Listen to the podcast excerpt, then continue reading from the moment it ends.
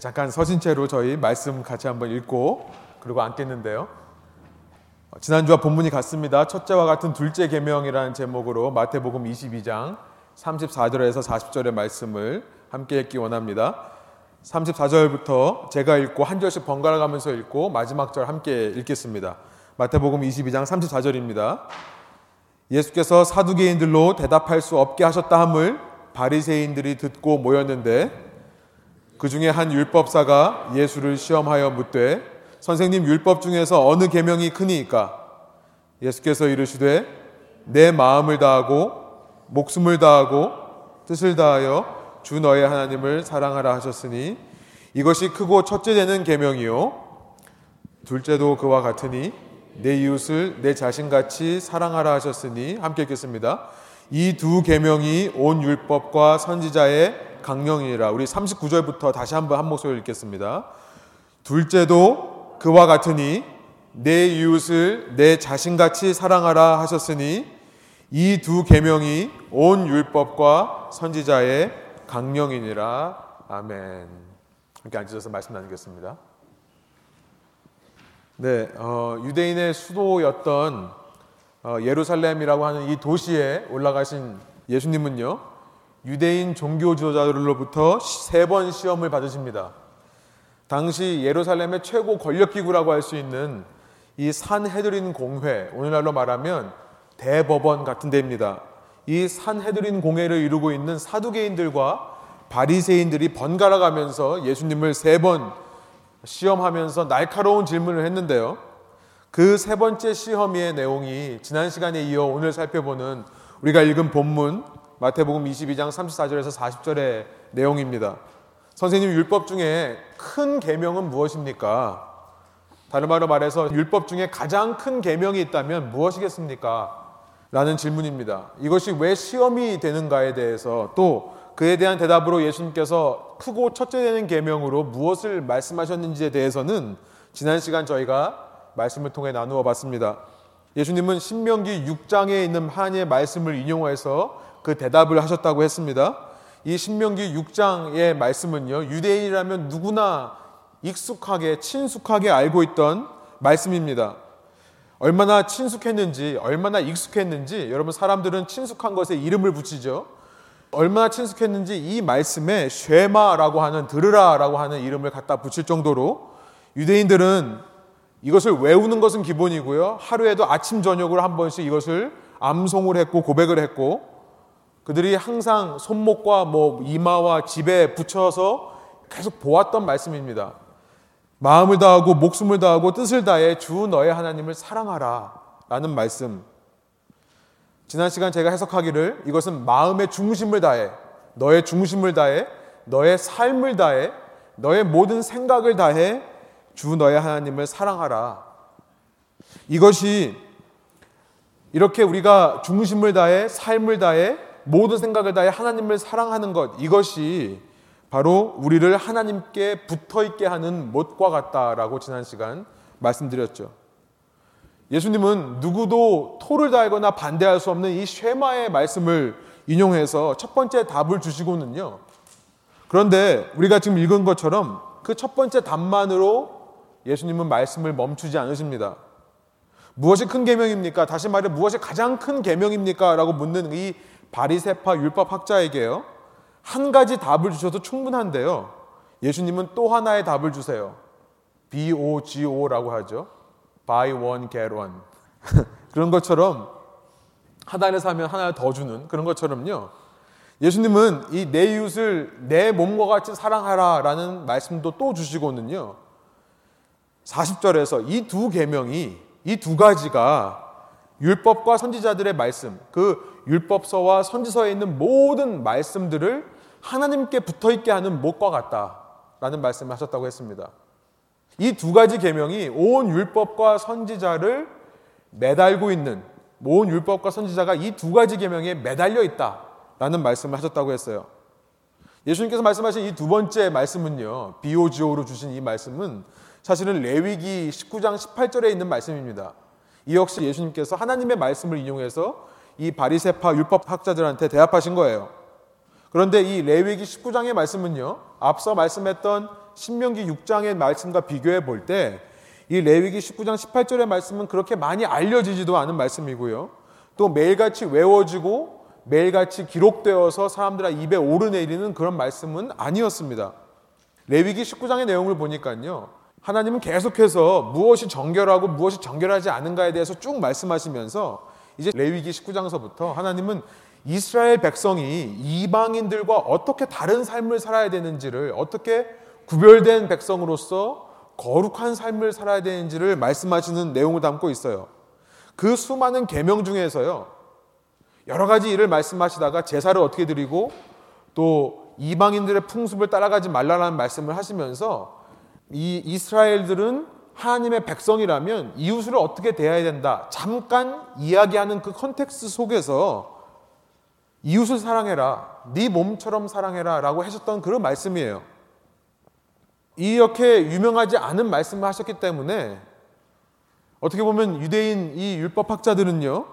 이것이 과연 율법과 선지자를 대표하는 말씀인가라고 생각을 할 수가 있는 말씀입니다. 앞서 쉐마는 누가 들어도 그럴듯한 말씀인데요.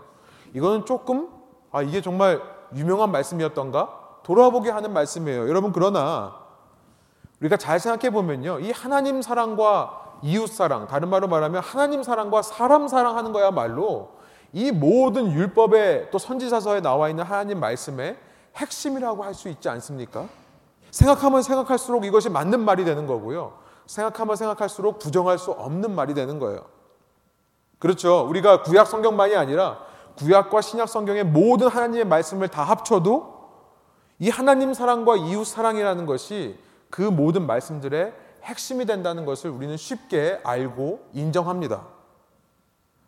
우리의 신앙생활과 우리의 존재 이유를 한마디로 말하라고 한다면 우리는 너무나 자연스럽게 하나님 사랑과 이웃 사랑이다라고 말할 수 있어요. 제가 대학원 공부를 마치고 나서 레주메를 쓸 때요. 프로페셔널 레주메를 한 장 쓰고 이제 personal resume를 썼는데요. professional resume는 어, 제 학력과 제 경력들이 쭉 있습니다. 그런데 제 personal resume라고 제가 안 붙여도 되는데 또 하나를 붙여서 냈어요. 근데 거기에는 제가 제일 먼저 나의 존재 목적과 이유에 대해서 이 마태복음 22장 37절에서 40절의 말씀을 썼어요. 거기다가 예, 많은 분들이 제게 조언을 해주시는 비즈니스계 분들이 그거 쓰지 말라고 하더라고요. 이거 쓰면 취지가 안 된다. 정말 취지가 안 되더라고요. 예, 그래도 그래도 크리스천 한 명 있을까? 혹시 알아보는 사람이 있을까 해서 썼는데 사실 사람 알아보라고 한 게 아니라 예, 이거 정말 저의 존재 목적과 이유입니다. 우리가 신앙인들이 왜 사는가, 무엇을 위해 사는가, 우리는 너무나 쉽게 하나님 사랑하고 이웃 사랑하는 거다. 수직적인 관계, 수평적인 관계, 이것이 바로 십자가고 십자가의 두 축이고 또 이것이 십계명의 두 돌판의 내용. 1계명부터 4계명까지는 하나님을 사랑하는 거, 5계명서부터 10계명까지는 이웃을 사랑하는 거. 우리는 이렇게 정리하고 이해하고 있습니다. 아무도 이것에 반박할 수 없어요. 예수님께서 이 말씀을 하신 이 핵심적인 대답에요. 아마 바리새인들도 할 말이 없었던 모양입니다. 40절의 이 말씀 이후에 바리새인들의 반응이 기록되어 있지 않은 것은 어쩌면 이것을 너무나 당연하게 생각했기 때문에 반박할 그런 여지가 없었다는 것으로 우리가 이해할 수 있을 것 같습니다. 여러분 근데 중요한 것은요. 하나님 사랑과 이웃 사랑 우리가 너무나 잘 알고 있는 내용이에요. 그런데 중요한 것은 우리가 오늘 설교를 통해 좀 더 집중하고자 하는 것은요. 39절에서 예수님께서 이 두 번째 계명이 첫 번째와 같다라고 하신 그 말씀에 좀 더 집중을 해 보려고 합니다. 하나님 사랑과 이웃 사랑은 너무 중요한 것은 알겠는데요. 그러나 예수님께서 이 첫 번째 계명과 두 번째 계명이 같은 것이다라고 말씀하신 것, 그것을 좀 더 저희가 집중하려고 해요. 아, 사람을 사랑하는 것이 하나님을 사랑하는 것만큼 중요한 것입니까? 사람을 사랑하는 것이 하나님 사랑과 같은 것입니까? 이 질문들에 대한 답을 한번 살펴보려고 그래요. 여러분 우리가 흔히 사람을 사랑한다고 할 때는요. 사실 하나님 생각을 잘 안 하게 됩니다. 사람을 사랑하는 것은 그 사람에게 유익이 되는 거고 또 그 사람을 사랑하는 나에게 유익이 된다는 것 정도는 우리가 인식을 하고 알고 있는데요. 그것을 하나님과까지는 연결시키지를 못하는 게 우리 일반적인 사람들 간의 사랑인 것 같아요. 예를 들면 여러분 길에 가면 벨벳도 참 많이 있습니다만 길에 이렇게 팻말을 들고 서 있는 노숙자분들 계시죠. 어느 날 제가 마음이 동해서 제 지갑을 열어서 돈을 준다고 생각해 보세요. 그러면 그 사랑의 행위는 노숙자들에게 이익이 되는 거죠. 그리고 동시에 아 내가 이렇게 줄 수 있는 돈이 있음에 감사하게 되는 내 자신에게도 유익이 되는 겁니다. 아 내가 그래도 보람을 느끼고 기쁨을 느끼고 감사하게 되는 그 사람과 나에게만 유익을 주는 거예요. 그런데 지금 예수님께서는요, 그 사람을 사랑하는 것이 하나님을 사랑하는 것과 연결되어 있다라고 말씀을 하시는 거예요. 어떻게 그럴까요? 어떻게 그것이 연결되어 있을까요? 이것을 좀 더 살펴보면서 제 마음 속에 아, 논리학을 좀 빌려야겠다 생각이 좀 들었습니다. 여러분 좀 어려우실 수 있는데요. 제가 제일 간단하게 좀 말씀을 드릴게요. 어, 우선 이것을요 조건적인 의미로 우리가 이해할 수 있다는 거예요. 조건적인 의미가 뭔가 예수님께서 이 두 가지가 같은 거라고는 하셨지만 그 전에 이 둘째는 첫째와 같은 거다. 예수님께서 분명히 지금 첫째가 있고 둘째가 있다는 것을 말씀하시고 있죠. 첫째가 있고 둘째가 있다는 것입니다. 둘째가 먼저 오고 첫째가 뒤로 가는 게 아니라 하나님 사랑이라고 하는 것이 첫째고 둘째는 이웃 사랑이다. 사람을 사랑하는 거다. 이 말씀을 하시는 거예요. 저는 이것을 논리학에서 말하는 조건으로 좀 이해해 보려고 합니다. 논리학의 표현을 빌어서 표현하자면 이렇게 표현할 수 있어요. 충분 조건과 필요 조건이 있다. 학교에서 배우신 분들은 대강 알겠지만 충분 조건과 필요 조건. 충분 조건은 sufficient condition이라고 하고 필요 조건은 necessary condition이라고 하는데요. 줄여서 S 아니면 N이라고 씁니다. 그러니까 다음 한 번 더 슬라이드 눌러 주시면 우리가 예를 들어서 if A then B 만일 A라면 B다 라고 말을 한다면요. 여러분 이 A라는 것이 sufficient condition이 되는 거고 B라는 것이 필요 조건, necessary condition이 되는 거예요. 그러니까 쉽게 말하면 이런 겁니다. 시애틀에 비가 많이 오니까 비가 오면 우산을 쓴다. 비가 오면 우산을 쓴다라고 말을 한다면요. 여러분 비가 온다는 것은 우산을 쓰기 위한 충분 조건입니다. 그렇죠? 맞습니까? 비가 온다는 것은 우산을 쓰기 위한 충분 조건이에요. 그 다른 조건도 필요 없어요. 이것만 있으면 됩니다. 또 필요 조건을 얘기를 해보면요. 여러분 우산을 쓰기 위해 필요한 것은 비가 오는 거예요. 그렇죠? 우리가 그렇게 이해합니다. 우리가 이런 가정문을 많이 쓰잖아요. if란 말을 많이 쓰잖아요. if란 말을 쓸 때 우리가 사실 충분 조건, 필요 조건을 계속해서 얘기하는 겁니다. 그래서 충분 조건을 줄여서 s라고 하고 n이라고 하는데 이 나침판이 항상 북극을 가리키듯이 항상 s에서 n으로 가는 거죠. 옛날에 과외 대치동 박 선생이라고 불렸는데요. 그때 당시에 제가 항상 이런 식으로 가르쳤었습니다. 어쨌든 그러니까 지금 무슨 말씀하신 거냐면 예수님의 둘째는 첫째와 같다는 계명을 우선 단순하게 논리학적으로 이렇게 이해할 수 있다는 거예요. 한번 보여주시면 하나님을 사랑하면 사람을 사랑한다. 이렇게 이해할 수 있다는 것입니다. 하나님을 사랑하면 사람을 사랑할 수 있다. 하나님을 사랑하면 사람을 사랑하게 된다. 하나님 사랑이 충분 조건이고 사람을 사랑하는 것이 필요 조건이라고 우리가 이해할 수 있다는 것입니다. 여러분 조금 어려울 수도 있지만요. 여러분 이렇게 정리하고 나면은 한 가지 분명하게 보이는 사실이 있어요. 한 가지 분명하게 보이는 사실은 뭐냐면 이겁니다. 하나님을 사랑하는 것이 사람 사랑의 충분 조건이 된다는 거예요. 여러분 우리가 이것을 잊고 살 때가 너무나 많아요. 하나님 사랑과 이웃 사랑이라고는 우리가 거창하게 알고 있지만요. 실제 삶에서는 우리가 이것을 잊고 살 때가 참 많은 것 같습니다. 제가 지난 한 주간 동안 제 삶을 돌아보면서 아 맞아. 사람을 사랑하기 위해 충분한 것은 하나님 사랑인데 여러분 우리는 인생을 살면서요. 어떤 모습에 굉장히 많이 당황을 하냐면 어떤 제 자신의 모습에 당황을 하냐면요. 다른 사람을 쉽게 사랑하지 못하는 제 모습에 당황을 합니다. 우리 모두 그렇지 않습니까? 생각보다 사람 사랑하는 게 어려워요. 생각보다 사람 사랑하는 게 어렵습니다. 하나님 사랑을 할 수 있을 것 같아요. 근데 사람 사랑은 어려워요. 하나님 사랑은 일방적인 하나님의 은혜로 하게 되는 것이라서 그런가요? 여러분, 사람 사랑하기 어렵기 때문에 우리는 사람 사랑하는 이유를 찾습니다. 그 사람을 보면서 항상 사랑할 수 있는 이유를 찾아요. 알게 모르게요. 그 사람의 조건입니다. 그 사람의 생긴 게 어떤가? 내가 좋아하는 인상인가? 그 사람의 키가 어떤가? 우리 자매님들 남편 만나실 때 키는 180 이상이어야 된다. 이런 그 사람의 배경은 어떤가? 집안 배경은 어떤가? 학력은 어떤가? 그 사람이 얼마 많은 것을 가지고 있는가? 무엇을 가지고 있는가? 그 사람은 어떤 행동을 하고 어떤 말을 하는가? 우리는 사랑할 수 있는 조건들을 찾습니다. 그러나 오늘 예수님은 이 두 번째 계명을 통해 분명하게 말씀하시는 거예요. 하나님을 사랑하는 것이 사람을 사랑하기 위한 충분 조건이 된다는 겁니다. 하나님을 사랑하기만 하면 사람을 사랑할 수 있는 충분한 모든 조건과 이유를 가진 거다라고 말씀하고 있다는 사실이에요. 왜 그럴까요? 우리가 하나님을 사랑한다는 것은 하나님의 자녀가 된다는 것을 의미하는 거죠. 내가 하나님의 자녀가 되었다는 것을 기쁨으로 감사하게 받아들이는 겁니다. 한 집에 입양돼서 들어간다는 거예요. 그러면 그 집에 들어가면 그 집안에 있는 다른 형제 자매들을 사랑하게 되는 거죠. 하나님을 사랑하면 자연스럽게 사람을 사용할 수밖에 없는 것입니다.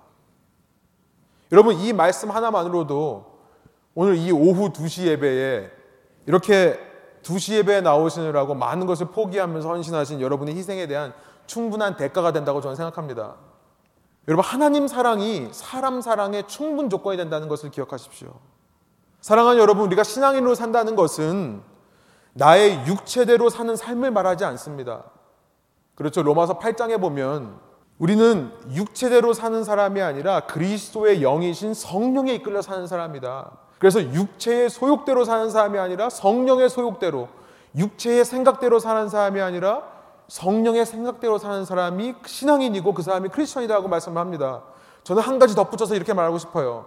크리스천이라는 것은 신앙인이라는 것은 육체의 눈으로 보며 사는 사람이 아니라 성령의 렌즈를 통해 다른 사람들을 바라보는 사람이 신앙인이다. 제가 지난 월요일부터 수요일까지 집회를 다녀오면서요. 그 집회에 많은 멘토분들이 오셨는데 어, 미주 각지에서 목회하시는 분들과 또 평신도 분들, 평신도란 말을 쓰지 않습니다만 전문인 사역자라고 하더라고요. 참 맞는 말인 것 같아요. 저도 평신도란 말보다는 전문인 사역자라는 말을 쓰고 싶습니다. 그러니까 목회자로서의 사역하시는 분들이 있고 전문적인 직장을 가지고 사역하시는 분들이라고 얘기를 하더라고요. 그런 분들이 함께 모여서 멘토를 해주시는데 그 중에 한 선교사님이 지난 결혼 생활을 48년 동안 당신이 해오셨다고 말씀하시는 분이 계세요. 결혼 생활을 48년 하셨대요. 저는 이제 12년 됐거든요. 48년 해오시면서 지금 가정이 천국이래요. 그래서 어떻게 그럴 수 있습니까? 여쭤보니까 그분이 하시는 말씀 중에 참 지혜가 있는 말씀이 있었는데요. 저희는요, 젊을 때는이라고 하는데 젊을 때가 언젠지 말씀하는 건지 모르겠어요. 뭐 자녀가 대학 가는 얘기까지 하시는 거 보니까 젊은 게 어느 정도인지 모르겠지만 젊을 때는 이렇게 말씀하시더라고요. 부부끼리 서로 얼굴을 마주보고 살았대요. 그러니까 서로 마주보고 있으니까 늘 상대방의 단점, 상대방의 마음에 안 드는 점 가지고 싸웠다는 거죠. 그러니까 가정이 평안한 적이 없었대요. 그런데 어느 순간 결혼 생활을 하면서 지혜가 생긴 것이 뭐냐면 아 자꾸 서로 마주보고 싸우니까 서로 쳐다보지를 말아야겠다. 그래서 그때부터 이렇게 아내가 있으면 아내와 함께 옆으로 섰답니다. 이게 무슨 말씀이냐면 서로만을 바라보고 살다가 하나님께서 주신 사명을 가지고 함께 거기를 향해 보며 살았다는 거예요. 하나님께서 보여주시는 걸 가지고 그것만 바라보고 산다. 근데 그러다가 아내가 보고 싶을 때는 어떻게 보셨는가? 그분이 말씀하시는 게 그런데 앞을 보고 옆으로 있다고 해서 암 쳐다보는 게 아니다. 아내가 보고 싶을 때는 고개에 들려서 이렇게 보는데 항상 아내와 당신 사이에 예수님이 있다고 생각을 했다. 그래서 바로 쳐다보는 게 아니라 예수님을 거쳐서 이렇게 봤다. 그 말씀을 하시더라고요.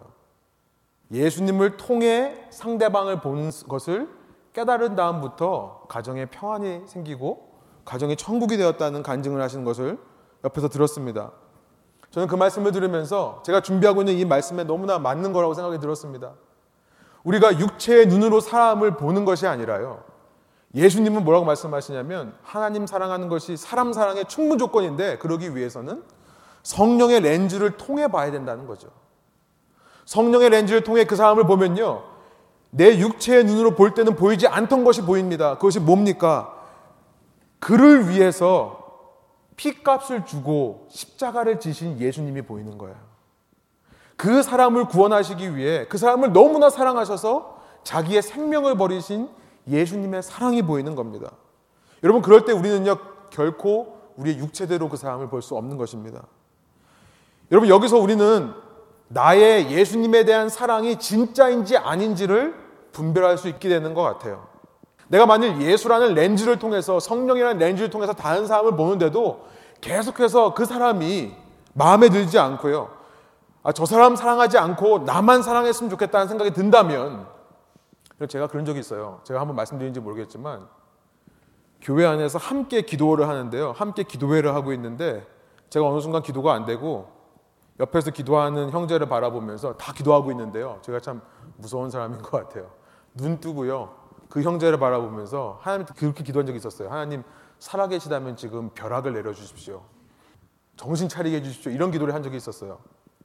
제가 말씀을 주면서 다시 한번 깨닫습니다. 만약에 내가 하나님을 사랑한다고 하면서 예수님을 사랑한다고 하면서도 기도를 하면서 혹은 그 사람을 바라보면서 아직도 하나님이 저 사람은 사랑하지 말아야 되고 나만 사랑한다고 생각한다면 여러분 나의 예수님에 대한 사랑은 사랑이 아닌 거예요. 그것은 집착인 것입니다. 사랑처럼 보이는 집착인 거예요. 내가 만일 예수님을 사랑한다고 하면서 다른 형제를 보면서 저런 사람을 사랑하는 예수님이라면 내가 믿지 못하겠다. 그런 마음이 생긴다면요. 여러분, 나의 예수님에 대한 사랑은 사랑이 아니라 사랑처럼 보이는 동정이었던 것입니다. 내가 예수님 믿어줄게요. 하나님 믿어줄게요. 라고 말했던 모습이었던 거예요. 그래서 요한 서신을 쓴 사도 요한은요. 이렇게 성령의 감동하심으로 형제를 사랑하는 데 있어서 충분 조건이라고 하는 것은 하나님 사랑이라는 사실을 깨닫고 요한일서 5장 1절에 이렇게 기록하고 있습니다. 우리 한번 한 목소리로 한번 읽어볼게요. 예수께서 그리스도이심을 믿는 자마다 하나님께로부터 난 자니 또한 나으신 이를 사랑하는 자마다 그에게서 난 자를 사랑하시니라. 예수 그리스도부터 난 사람은요, 하나님께서 사랑하시는 사람들은 다 사랑하게 되어 있다는 거예요. 그 말씀을 하십니다. 여러분, 우리의 하나님에 대한 사랑이 진짜라면, 첫째 계명을 우리가 진짜로 붙들고 있는 사람이라면요, 그 하나님이 진정으로 기뻐하시고 원하는 일을 나도 할 수밖에 없는 것입니다. 한 영혼을 위해 자신의 목숨을 버리기까지 영혼을 사랑하시는 하나님처럼 나도 그 영혼을 사랑할 수밖에 없는 거예요. 이것이 하나님 사랑이 사람 사랑의 충분 조건이라는 것에 대한 해석입니다. 그런데 우리는 아직도 질문이 생겨요. 주님, 내 힘으로는 못할 것 같아요. 어떻게 그게 가능합니까? 어떻게 하나님만을 바라보면서 그 사람을 사랑할 수 있겠습니까? 여러분, 그것을 위해서 저는 이 말씀의 필요 조건을 살펴볼 필요가 있다고 생각을 합니다. 필요 조건. S에서 N으로 가는 겁니다. 비가 오면 우산을 쓴다. 비가 오는 것이 우산 쓰기 위한 충분 조건이라면 여러분 비가 오기 위해서 필요한 것은 우산을 쓰는 거죠. 하나님 사랑이 이웃 사랑이라면 이웃 사랑을 위한 필요 조건은 뭡니까? 하나님을 사랑하는 거라는 거예요. 그래서 두 번째로 이런 포인트를 말씀드리고 싶어요. 사람 사랑을 위한 필요 조건은 하나님 사랑이다. 하나님을 사랑하는 것이다. 다른 말로 말하면요. 이웃 사랑하기 위해서는 하나님 사랑으로 해야 된다는 거죠. 내 사랑이 아니라는 것입니다. 사람을 사랑하는 사랑은 결코 인간으로부터 나오는 사랑이 아니라는 것을 말씀하는 거예요. 하나님 사랑이라는 거예요. 여러분 제가 목회를 하면서 또 신앙 안에서 대인 관계를 가지면서 저를 가장 자유롭게 하는 진리의 말씀 중에 하나가 바로 이것입니다. 사람을 사랑하는 데 있어서 내 사랑이 필요 없다. 누구의 사랑이 필요하다고요? 하나님의 사랑이 필요하다고요. 이것이 저를 가장 자유롭게 해요. 가장 기쁘게 합니다. 여러분, 내 사랑으로 할 때는요, 스트레스 받습니다. 내가 이 사람을 사랑해야지, 해야지. 그래서 내 속에서 있는 사랑, 없는 사랑 박박 긁어내면요. 조금 남아있는 거 긁어 모아가지고 사랑을 주려고 하면 힘듭니다. 스트레스 받고 어렵습니다. 내 안에서 사랑을 manufacture, 만들어내려고 하면 어려운 거예요. 그러나 나는 할 수 없고 오직 하나님의 사랑으로만 할 수 있다는 사실을 깨달을 때 사람 사랑 할 수 있습니다. 사람 사랑은요, 하나님 사랑으로 하는 거라는 거예요. 그래서 요한은 또 요한복음에서 이렇게 말씀합니다. 예수님의 그 마지막 말씀을 잘 기억해서요. 성령의 감동하심으로 요한복음 14장에 이런 말씀을 씁니다. 18절부터 21절이에요. 내가 너희를 고아와 같이 버려두지 아니하고 너에게로 오리라. 지금 예수님께서 성령께서 이 땅에 믿는 자들에게 부어주실 것을 미리 예언하시는 말씀입니다. 조금 있으면 세상은 다시 나를 보지 못할 것이로되 너희는 나를 보리니 이는 내가 살아있고 너희도 살아있겠습니다. 이렇게 성령의 임재에 대해서 말씀하신 다음에 20절부터 이렇게 말씀하세요. 우리 한 목소리로 20절, 21절 읽어볼까요? 그날에는 내가 아버지 안에 너희가 내 안에 내가 너희 안에 있는 것을 너희가 알리라. 21절. 나의 계명을 지키는 자라야 나를 사랑하는 자니 나를 사랑하는 자는 내 아버지께 사랑을 받을 것이요 나도 그를 사랑하여 그에게 나를 나타내리라. 21절에서 예수님께서 나의 계명이라고 말씀하시는 것은 바로 앞장 13장에서 말씀하신 요한복음 13장 34절 35절에서 말씀하신 새 계명을 너에게 주노라. 새 계명을 너에게 주노니 너희가 서로 사랑하라. 너희가 서로 사랑하면 이로써 모든 사람이 너희가 내 제자인 줄 알리라 하셨던 그 말씀을 가리켜 말씀하시는 겁니다. 그 계명을 지키는 사람, 그렇게 서로 사랑하는 자라야 예수님을 사랑하는 자인데 어떻게 그 계명을 지킵니까? 분명히 21절에서 말씀하세요. 자기의 사랑으로 하는 것이 아니라 아버지께로부터 받은 사랑으로 하는 것이다. 아버지께로 받은 사랑으로 사랑해야 그 계명을 이룰 수 있다는 것을 말씀하는 거고요. 그런 사람이야말로 영적인 고아가 아니다. 성령께서 함께 하시는 성령의 사람이라는 것을 말씀하는 겁니다. 여러분, 형제를 미워하는 마음이 아무리 신앙생활을 해도 지워지지 않는다면요.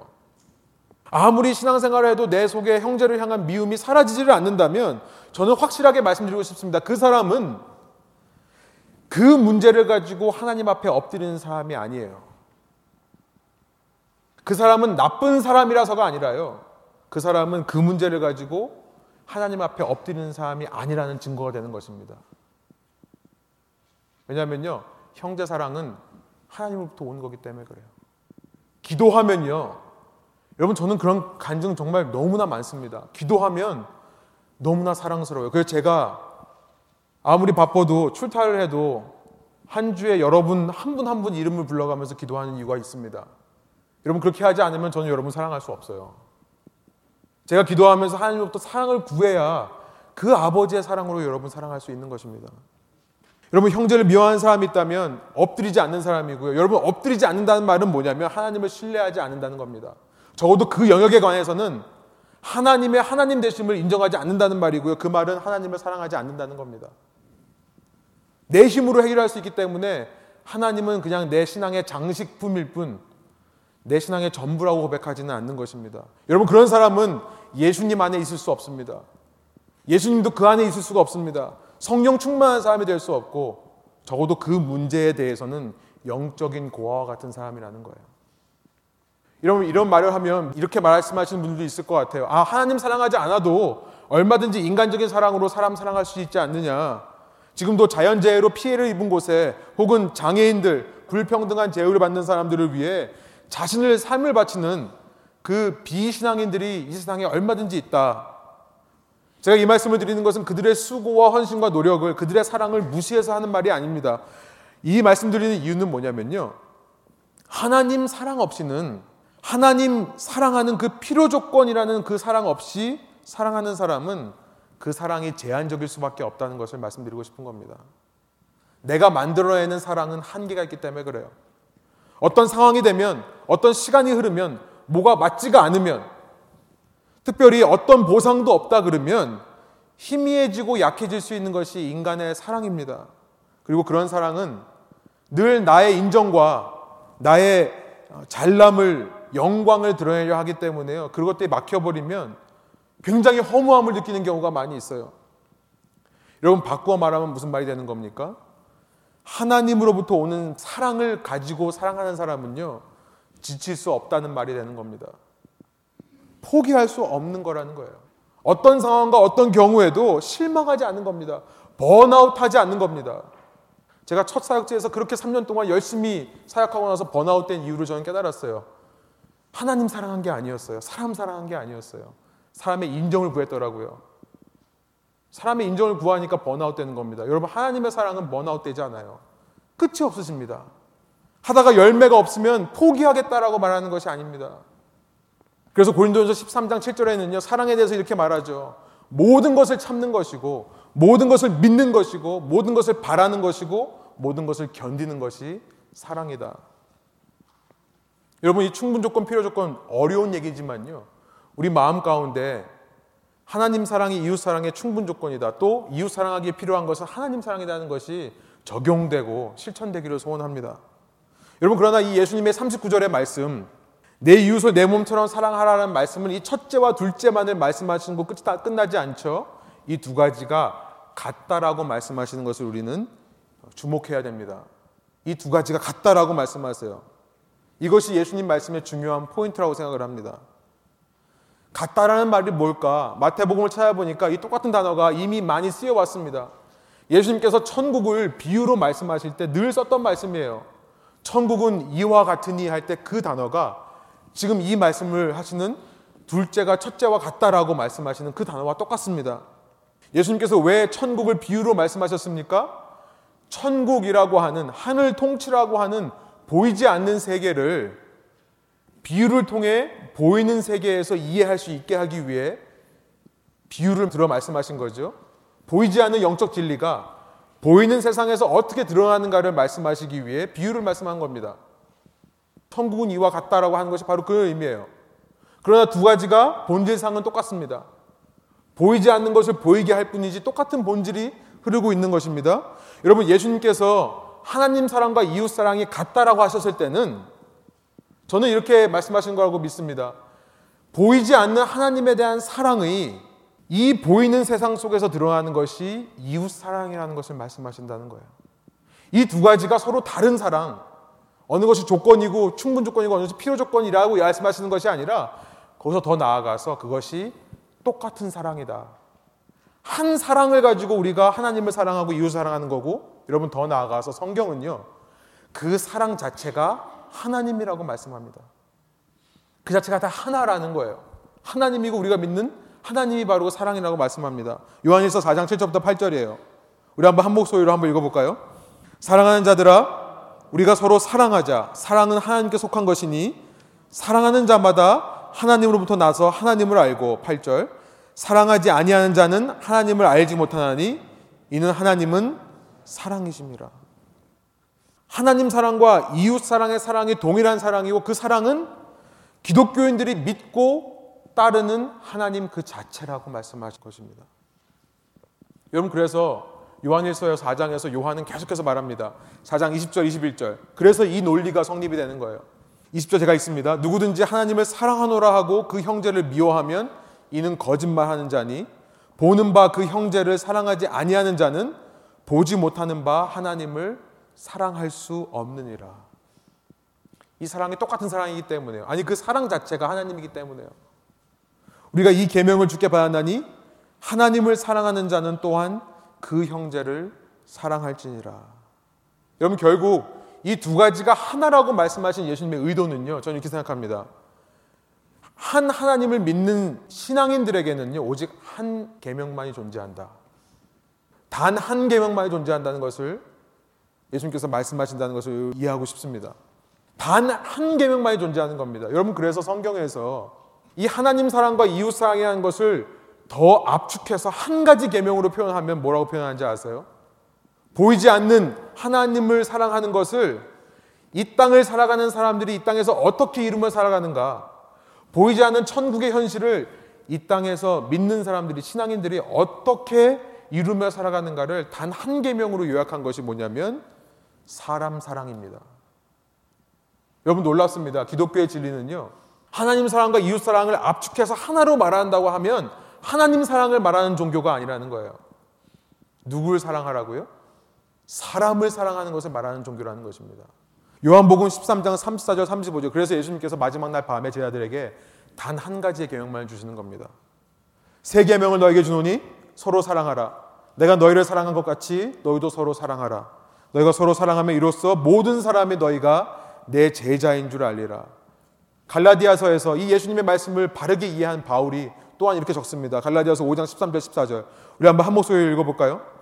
형제들아 너희가 자유를 위하여 부르심을 입었으나 그러나 그 자유로 육체의 기회를 삼지 말고 오직 사랑으로 서로 종로를 하라. 온 율법은 내 이웃 사랑하기를 내 자신같이 하라 하신 한 말씀에서 이루어졌나니. 여러분 놀라운 표현이지만 여기에 인사이트이 있습니다. 모든 율법이 하나님을 사랑하라고 하는 한 율법에서 이루어진 것이 아니라 사람을 사랑하라고 하는 한 율법에서 이루어지는 거다. 이 보이는 세계를 살아가는 우리들이 그 하나님의 통치, 하나님의 사랑을 이루는 방법이 사람을 사랑하는 것이고 그것이 같은 사랑이기 때문에 그렇다는 것을 우리가 깨닫게 되는 거죠. 여러분 결국 모든 말씀은 한 계명으로 되는 것이고요. 여러분 다른 말로 말하면 우리의 신앙생활을 한마디로 압축해서 말하라고 한다면 뭐가 되겠습니까? 사람 사랑이 된다는 거예요. 여러분 우리가 하나님 사랑과 이웃 사랑이 기독교의 기본 진리다, 중심 핵심 교리다라고 우리가 얼마든지 이해할 수 있습니다만 여러분 이 시대를 사는 우리들이 자꾸만 착각하기 쉬운 것이 있어요. 예수 믿는 사람이라고 할 때 자꾸 떠올리는 이미지가요. 사람 사랑이 아닌 거예요. 예수 믿는 신앙이라고 할 때 떠올리는 이미지가 무엇입니까? 일주일에 한 번 교회 가는 사람, 교회 가서 예배 참석하는 사람, 말씀 읽고 기도하면서 어떤 진리를 배우는 사람, 교회 모여서 가르침을 받는 사람들. 여러분 신학교 가서 신학책 읽고 주일마다 이렇게 넥타이 매고 예배를 인도하는 사람을 가르쳐서 신앙심이 좋은 사람, 하나님을 사랑하는 사람이라고 우리가 인식을 합니다. 그러나 예수님은 분명히 말씀하세요. 보이지 않는 하나님을 사랑하는 방법. 우리의 유일한 계명은 서로 사랑하는 데 있다. 어떻게 기독교인인 줄 아는가? 서로 사랑하는가를 보면 안다. 단 하나의 계명이 그거다. 여러분 신앙은 복잡한 것이 아닙니다. 신앙은 여러 가지를 배워서 아는 것이 아니에요. 신앙은요 단 두 가지로 말하면 하나님 사랑과 이웃 사랑이고요. 그것을 더 단순하게 한 가지로 말하려고 한다면 사람 사랑이라는 거예요. 여러분 이 시대에 지식적으로 신앙이 넘쳐나는 사람도 너무나 많이 있습니다. 성경 지식이 넘쳐나는 교인들 많아요. 그런데 많은 그리스도인들이요 관계를 어려워해요. 대인 관계를 힘들어합니다. 교회를 떠나게 되는 원인도 가만 보면은 대인 관계인 것 같습니다. 목회자와 성도 사이의 관계에서 실패하기 때문에 여러분 대인 관계 할 줄 모르는 목회자가 목회를 하는 거고요.